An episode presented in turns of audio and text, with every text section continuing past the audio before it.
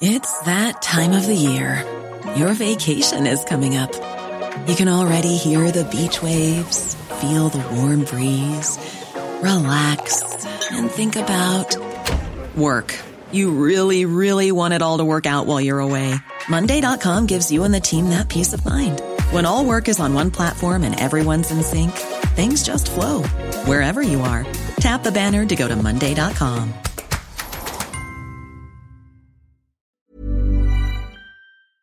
My business used to be weighed down by the complexities of in person payments. Then, Stripe Tap to Pay on iPhone came along and changed everything. With Stripe, I streamlined my payment process effortlessly. No more juggling different methods, just a simple tap on my iPhone, and transactions are complete. What's truly remarkable is how Stripe caters to all my customers' preferences. Whether they're using cards, Apple Pay, or other digital wallets, Stripe ensures a smooth checkout experience every time. Setting up Stripe was a breeze, taking just minutes to get up and running. From local markets to global retailers, Stripe helped me expand my reach and grow my business with ease. To learn how Tap to Pay on iPhone and Stripe can help grow your revenue and reach, visit stripe.com slash tap iPhone. Coming up on DTNS, a big science project takes shape. Automation continues to shape the labor market. And how could a new U.S. digital regulator shape the future?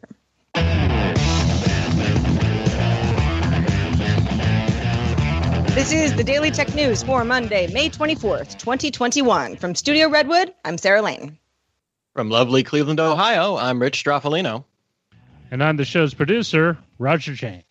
Also joining us today, Nate Lanxon. Hello, Nate. Welcome back. Thank you for having me once again. I'm returning like a annual common cold.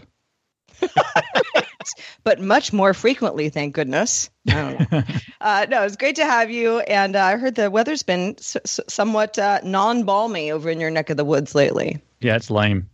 It's the only thing I can say. It's lame. It sucks. Uh, yeah. Besides, besides weather, uh, which we always talk about before the show, we were also talking about fizzy water and soda and seltzer and soda water and what lemonade is in the UK and all sorts of stuff. If you want that wider conversation on our expanded show, Good Day Internet, you can get it by becoming a member at patreon.com slash DTNS. Let's start with a few tech things you should know. Reuters reported it has seen or has seen a letter sent Friday from India's Information Technology Ministry to social media companies asking them to take down any content that refers to an Indian variant of the coronavirus. Coronavirus variant B1617 was first identified in India last year, but the ministry says the WHO has not associated the term Indian variant with the B1617 variant of the coronavirus in any of its reports. The smartphone maker Honor confirmed that its new Honor 50 series will come pre installed with Google services running Honor's Magic UI on top of Android with a Snapdragon 778G chipset. Honor was spun off from Huawei last year and is therefore no longer impacted by U.S. sanctions that caused Google to revoke Huawei's Android license. All right, in global chip shortage not getting worse news, TSMC announced it will increase auto chip output by 60% in 2021, representing a 30% increase over the 2019 pre pandemic levels. That's good. However, in global chip shortage potentially deepening news, Taiwan's Director General of Taipei's Cultural and Economic Office in New York warned that a sudden rise in community transmission of COVID 19 in Taiwan may further exacerbate the ongoing chip shortage. The country previously had zero reported cases of community transmission for the last eight months, and it now has over 700 reported since May 9th. About 1% of Taiwan's population is vaccinated. The FBI issued a flash alert that the ransomware group behind an attack on the Irish healthcare system also targeted at least 16 healthcare and emergency networks in the U.S., including police and 911 dispatch centers. The threat actors used the Conti ransomware, attempting to both lock out and extort victims with potential data leaks. The FBI didn't identify specific victims or say if any organizations paid a ransom. And the Chinese short video platform Kuaishou reported a net loss of 57.8 billion yuan, that's about 8.98 billion US dollars in Q1, up 89% on the year. That is the loss increase, even as annual, uh, even as revenue increased 37% on the year to 17 billion yuan. A rival to ByteDance's own Douyin, Kuaishou saw slowing monthly active user growth as well, up 5% in the year to 520 million users, with advertising now surpassing tips and virtual gifts as its top source of revenue. All right, let's talk a little bit more about science. Big science fact, that's actually the name of the project. A group of more than 500 researchers have signed on to the Big Science Project, an effort led by the startup Hugging Face which is just a great name. Ah, just props to you. To build an open source large language model to better understand natural language processing. This is taking an open science approach with a goal of sharing all resources with the greater scientific community. Now, under the project, all researchers will focus for a year on answering how and when these LLMs should be developed and deployed to gain their benefits without known harmful consequences. The Big Science Project will look at things like the environmental costs of ever increasing number of LLMs, how to responsibly source training data rather than just scraping the web, and developing multilinguality. The goal is not to create a commercial project product rather, but create publicly documented research to understand all of the pieces of an LLM impact and its generated outcomes. This is really a fascinating project and it, kind of takes an interesting idea almost like a like a software development sprint, but for scientific research. Uh, and this may be common. I I won't pretend to be super familiar with like scientific research, but this idea of hey. These are things that are becoming increasingly pervasive. We have uh, uh, things like GPT-3. We have Google just uh, announced their LaMDA uh, LLM that they're going to kind of integrate across all of their services. And there's a lot of organizations that are really anxious to use these. Startups funding all sorts of efforts in this regard. And you know with a, with a lot of these uh, you know kind of neural network or machine learning uh, kind of interfaces a lot of it is uh, for a lot of businesses like a black box. You put stuff in stuff comes out and if it works it gives you business value. Don't ask a lot of questions. It's really good to see okay that we have no commercial benefit to this and we just need to figure out uh, you know, come at this from many different angles. Like the environmental cost I've never heard that you know discussed in, in these kind of systems.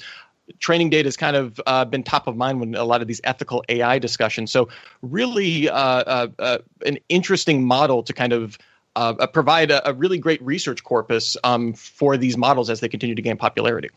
Yeah, and I think that the idea of things being open source and not necessarily being developed for a commercial purpose will help some of those unknown unknowns be figured out, particularly as we've seen a lot of examples in the past of AI.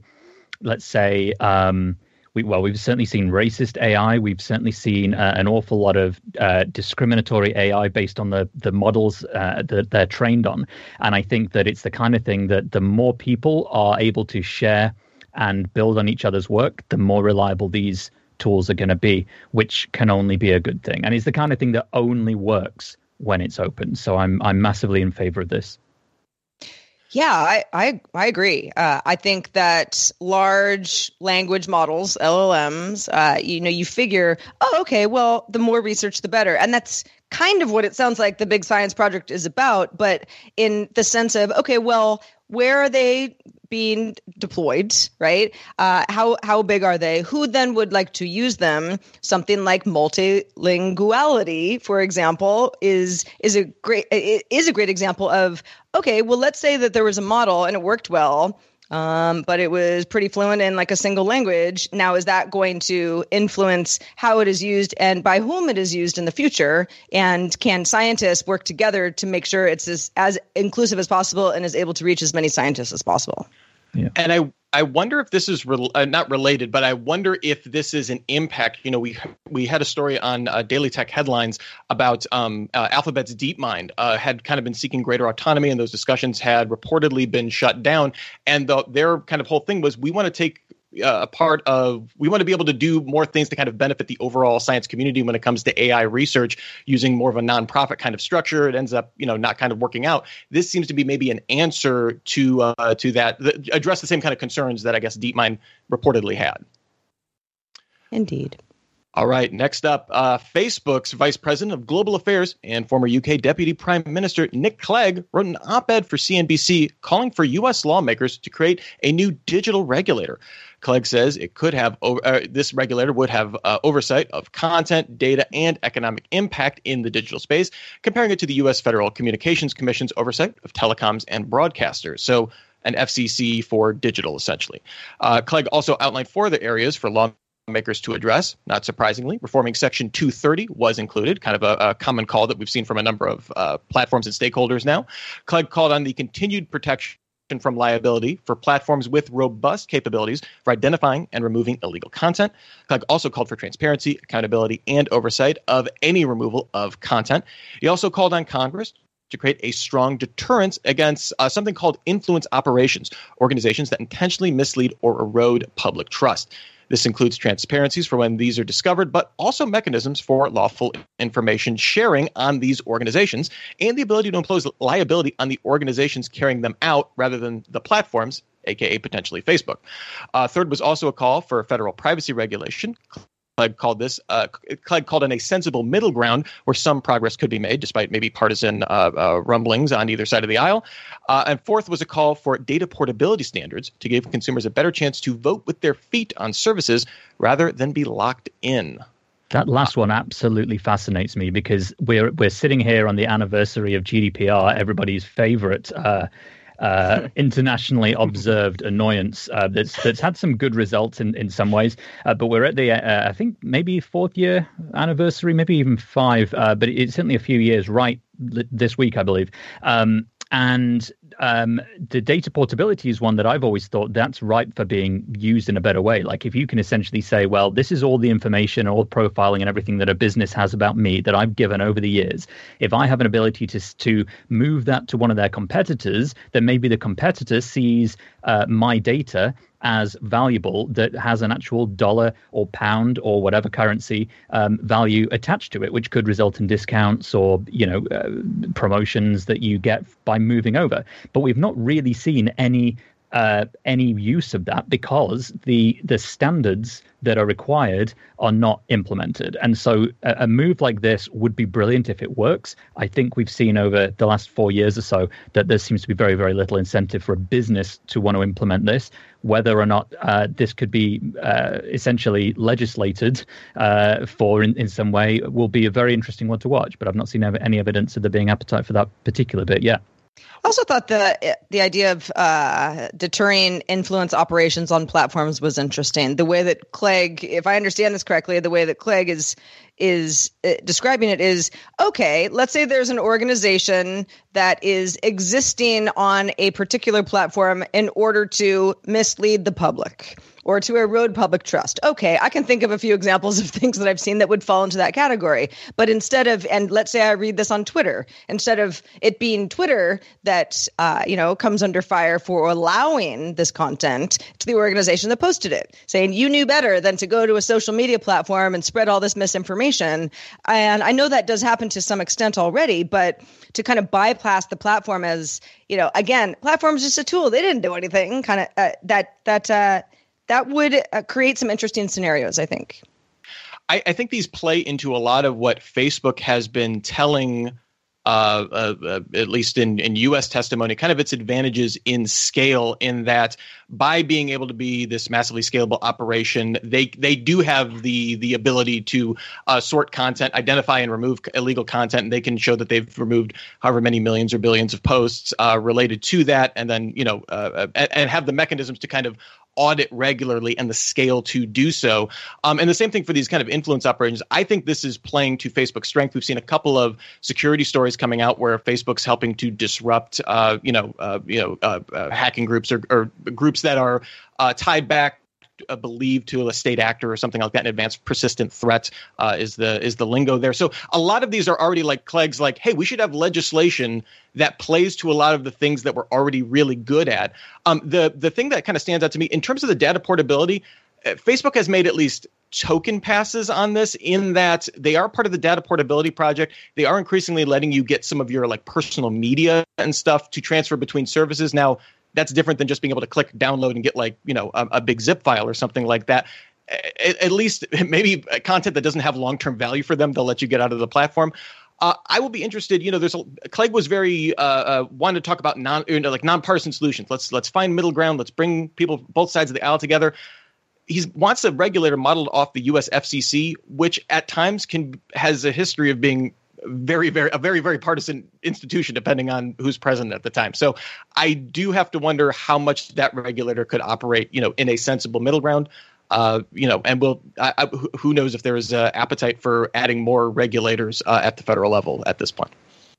Well, if you follow the automobile industry, and especially if you follow the EV automobile industry, you probably didn't miss the news last week that Ford had revealed a lot of uh, details about the F 150 Lightning electric pickup truck gotten a lot of press, gotten a lot of interest, and that includes the F 150 Lightning Pro. That's the version of the truck aimed at the commercial market. It can travel 230 miles on a single charge and starts at just under $40,000. That's for the standard package. Now we have more information on the Lightning Pro's extended range version. It's capable of about 300 miles on a single charge, has a 240 volt battery, 80 amp charger. It's called the Charge Station Pro. It can also fill the battery to 100% in eight hours. So, you know, if you have overnight, you're pretty much good to go. Price is just under $50,000. So you're bumping up about 10K for the extended range version. Again, this is for the commercial market. Now, Ted Cannis, general manager of Ford's North America commercial business, says the average F 150 commercial customer in the US right now drives less than 174 miles on the daily basis. And that's 95% of the time. So, 95% of the time, you know, the average commercial customer is driving, you know, about you know just under half of what an extended range uh, Lightning Pro would afford. Ford would include an online tool as well for fleet managers and other commercial customers to factor in purchase and lease costs, federal and regional tax incentives, regional fuel and energy costs, all stuff that has to be factored in if a fleet is thinking about you know going electric or or partially. The F150 Lightning Pro is set to start deliveries next year with a smaller 12 inch version of its infotainment system running Sync 4. The consumer version has a nice 15 inch version. So, you know, it's 12 inches, still not tiny, but it's smaller. Also, vinyl seats that are durable, designed for harder wear. Anybody want one? I do. I really want one. I do. I want the consumer F 150 and I don't even need a truck. It's crazy. I don't know what's come over me. I think I'm just, I'm feeding off of a lot of other people's energy. But the commercial aspect of this, I think, is really interesting. Ford saying, hey, we have crunched some numbers here. We have commercial customers. People do need these kinds of trucks. People are interested in going electric, at least, you know, in some capacity, if it makes sense for their bottom line. And we don't think that our range is going to be a problem most of the time for customers customers who you know who need to depend on these vehicles for things other than you know kind of consumer community stuff. And this is where Ford differs from the other EV players on the market, who are like the Rivians, the Teslas, um, because Ford understands who their customers are and they understand who the target audience for this particular truck is. The the the consumer version is targeted toward uh, people who need a truck on a, on a, the off chance, like I need to load a couch in the back, or I got to move my kids' bikes, or something else. Um, the the the commercial version is designed for that kind of constant daily duty, not high mileage, but constant stop and go. We got to move shrubs. We got to move uh, men from one place to another. We got to carry the tools in the back of doing like construction work. And this is the thing. Fleet. I've I've always often said this the key to the fastest EV adoption, at least in the United States or North America, is fleet sales. If you can sell enough EVs at one time to a particular purchaser, whether it's governmental or a large contractor or municip- municipality, they oftentimes, when they buy cars, uh, like for example, think of Hertz or, or a rental car company, when they buy a large fleet of cars, oftentimes on the lot when they when you go to the airport, they have a gas pump there to load up the car right before to top off the car right before it goes out to a client.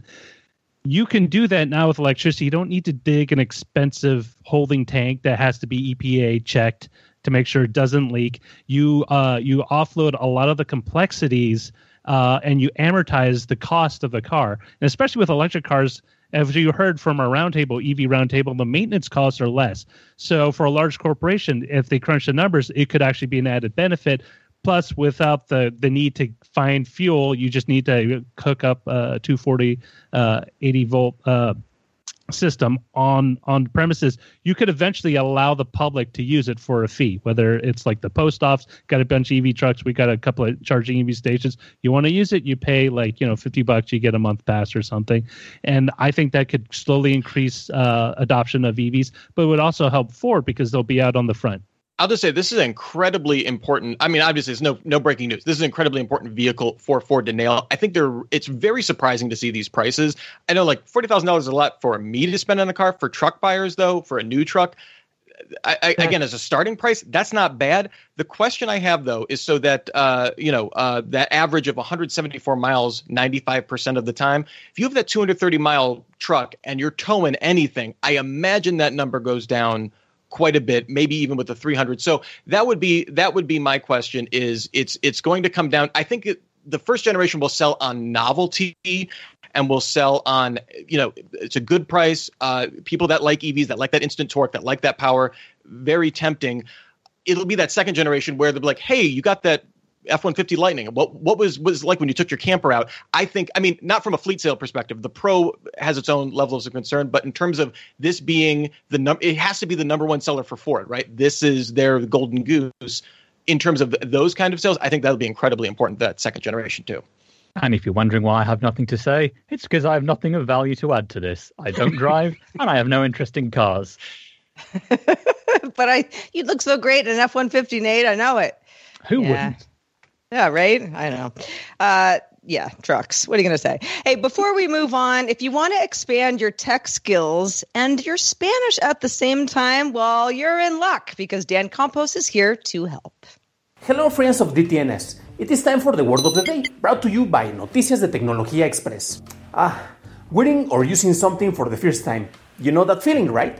In Spanish, we have a verb for that action estrenar. It applies for more things than clothes and has a similar meaning to premiering something like a new film or launching new features in a platform or an app. If you use TikTok's new automatic caption, estás estrenando una nueva función.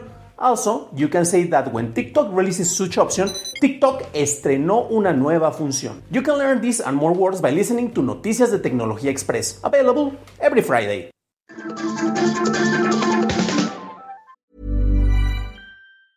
Many of us have those stubborn pounds that seem impossible to lose, no matter how good we eat or how hard we work out. My solution is PlushCare. PlushCare is a leading telehealth provider with doctors who are there for you day and night to partner with you in your weight loss journey. They can prescribe FDA-approved weight loss medications like Wegovy and Zepbound for those who qualify. Plus, they accept most insurance plans. To get started, visit plushcare.com slash weight loss. That's plushcare.com slash weight loss. The Claude 3 model family from Anthropic is your one-stop shop for enterprise AI. With models at every point on the price performance curve, you no longer have to make trade-offs between intelligence, speed, and cost. Claude 3 Opus sets new industry benchmarks for intelligence. Sonnet strikes the perfect balance between skills and speed, and Haiku is the fastest and lowest cost model in the market, perfectly designed for high volume, high speed use cases. Join the thousands of enterprises who trust Anthropic to keep them at the frontier. Visit anthropic.com slash Claude today. My business used to be weighed down by the complexities of in person payments. Then, Stripe Tap to Pay on iPhone came along and changed everything. With Stripe, I streamline my payment process effortlessly. No more juggling different methods. Just a simple tap on my iPhone, and transactions are complete. What's truly remarkable is how Stripe caters to all my customers' preferences. Whether they're using cards, Apple Pay, or other digital wallets, Stripe ensures a smooth checkout experience every time. Setting up Stripe was a breeze, taking just minutes to get up and running. From local markets to global retailers, Stripe helped me expand my reach and grow my business with ease. To learn how Tap to Pay on iPhone and Stripe can help grow your revenue and reach, visit stripe.com slash tap iPhone. All right. Well, with work disruptions caused by the pandemic, there are now 8.2 million fewer workers employed in the U.S. than there were a year ago. Uh, however, when we look at terms of productivity, uh, we're looking at goods and services, we're roughly the same as pre-pandemic levels, despite all of those uh, job losses. Some of this is representative of a trend that economists have kind of seen in deep recessions, where output recovers faster than the labor market, but a big part comes down to automation. Economists are seeing that automation is letting companies fulfill orders they'd otherwise have to turn down due to inadequate labor, and this is only accelerating. Automation is expected to have long term impacts from slower job growth to projected doubling of robots in the global economy by 2025.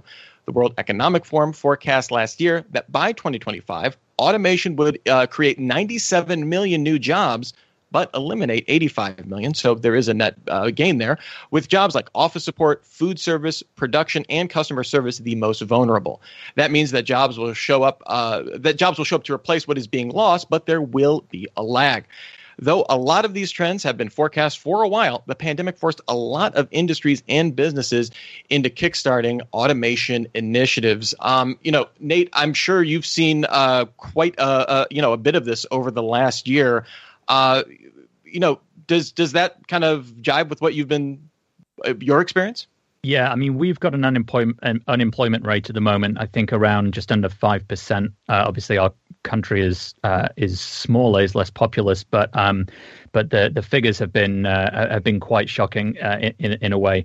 And I think that every time I hear stories about um, people fearing because of auto, you know, fearing for their jobs because of the rise of automation, my instinct is always to think back to the Industrial Revolution and the the Luddites that would go around smashing up looms because they thought automated, you know, or machine based uh, textile industries were going to be destroyed because of looms and, and we're going to put them out of work. Obviously, we just then needed people to build looms and run factories and um, and repair looms. And there's been many many cases, uh, time and time again. We see it with music piracy and the music industry thinking cassettes were going to kill them and then MP3s were going to kill them, and it, it it always ends up being that humans in society society tends to be pretty smart at adapting and uh, and staying relevant, even in the face of something unexpected like automation and pandemics. So um, so I remain pretty confident, but at the same time, you know, we're fortunate to be in employment and have jobs, and um,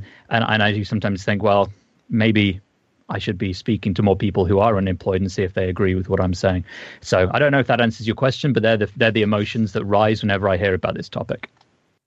I do think it's it's always eye opening to me to hear from it's sort of that long term economic standpoint, right? It's it's historically uh, there are deep recession trends where output ends up recovering faster than a labor market. Okay, that makes sense. You kind of go, okay, that that definitely makes sense. What we're going through right now is, of course, compounded because we've had this pandemic sort of. I don't know. It's a a gap year of sorts, uh, a little bit more than that. So a lot of things were were maybe they were maybe they were on the table. Maybe they were ideas that, that were being floated around. Maybe a variety of companies management uh, team sessions were like yeah we got to get on that automation thing and we're forced to a lot more quickly. So yes when you see a ripple effect like that that would perhaps be a ripple over a decade or more become something that sort of gets changed really quickly uh, because the people physically could not do the jobs that they were otherwise going to do otherwise and you know through no fault of their own then yeah it takes a while for things to shake out. And you know i know we talk about it all the time on the show but it's like if there are more jobs that are predicted to be created the jobs that are lost even though there are jobs lost and not all of those people can just you know flip a switch and go into a different role in in a best case scenario the the folks who were doing the older version of the job are now freed up to do jobs that are better suited to them, uh, you know, and make better better use of their skill set. And Beatmaster in the Discord was asking about how many musicians are making a living through music now compared to before. I think on, on the back of my comment about MP3s and cassettes, maybe. But you know, the, the entire landscape of, of recorded music and that industry has has changed so enormously over that period that there are more musicians, but there are also more ways for music to be distributed and consumed, and that means there's more piracy and ways to get around paying for things, but that opens up new opportunities like live streaming and things that you can only get if you pay and support a band directly. And so I kind of feel that, you know, like with what I was saying previously, that we, we just as a as a culture, at least in uh, over the last few decades, we have this ability to just respond pretty quickly to whatever uh, you know the environment or the healthcare system or whatever it is throws at us and I remain pretty confident that um, that we'll we'll be fine once again. But I maybe I'm just the optimist, and maybe I should be saying it's all doom and gloom. It's terrible. We should all go and you know. Yeah. Fear the robots. Come for you. Yeah.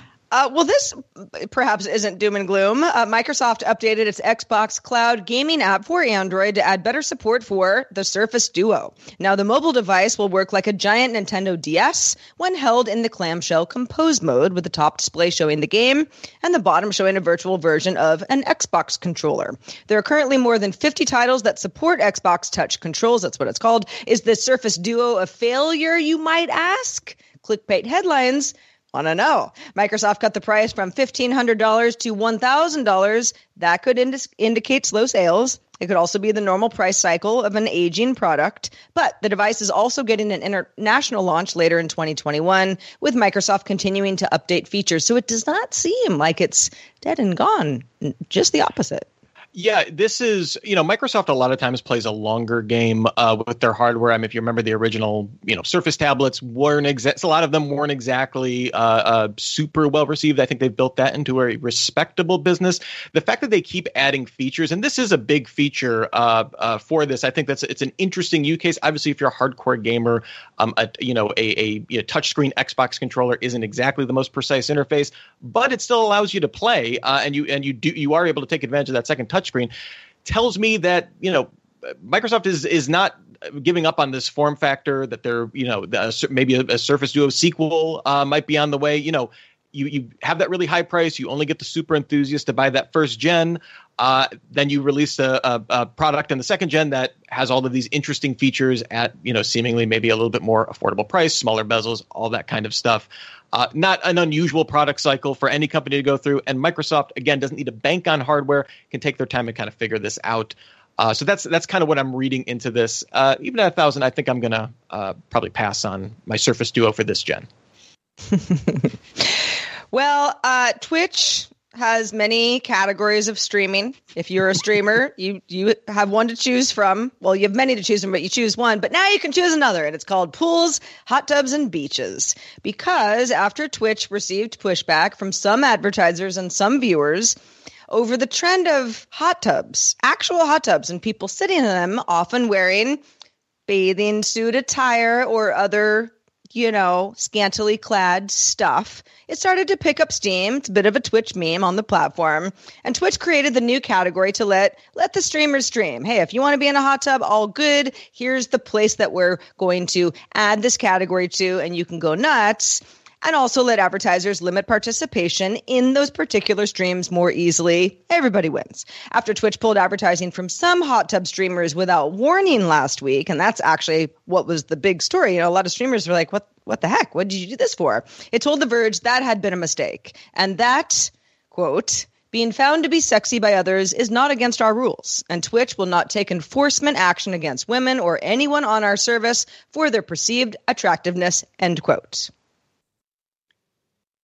You yep. know, when you when you go into writing uh, corporate communications as a career, I don't know if anyone thought that being found to be sexy by others is not against our rules would you know be something to have to put out in a press release. But uh, uh, that that that happened at Twitch. Um, you know, obviously, hey, you want advertisers to be able to know the content they're they're putting their ads on. So uh, uh, you know, Twitch responding to the memes and and what's hot, uh, including the hot tub So makes a lot of sense for them yeah, if you have thoughts on this or anything that we talk about on this show, past shows, maybe something we might talk about on a future show, do send it our way because we love your feedback. The email address is feedback at dailytechnewsshow.com.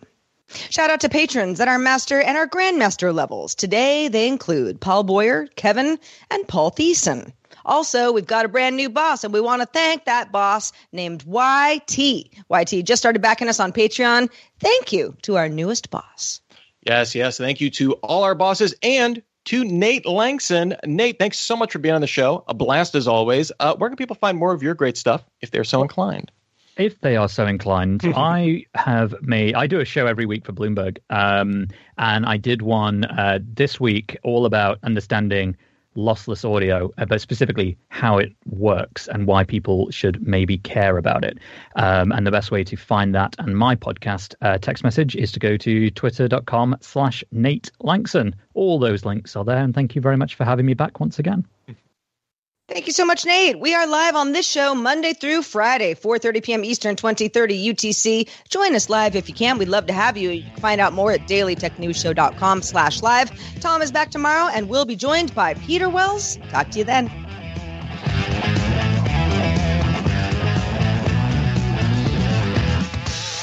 This show is part of the Frog Pants Network. Frog Pants Network. Get more shows like this at frogpants.com. Diamond Club hopes you have enjoyed this program. Hi, this is Janice Torres from Yo Quiero Dinero.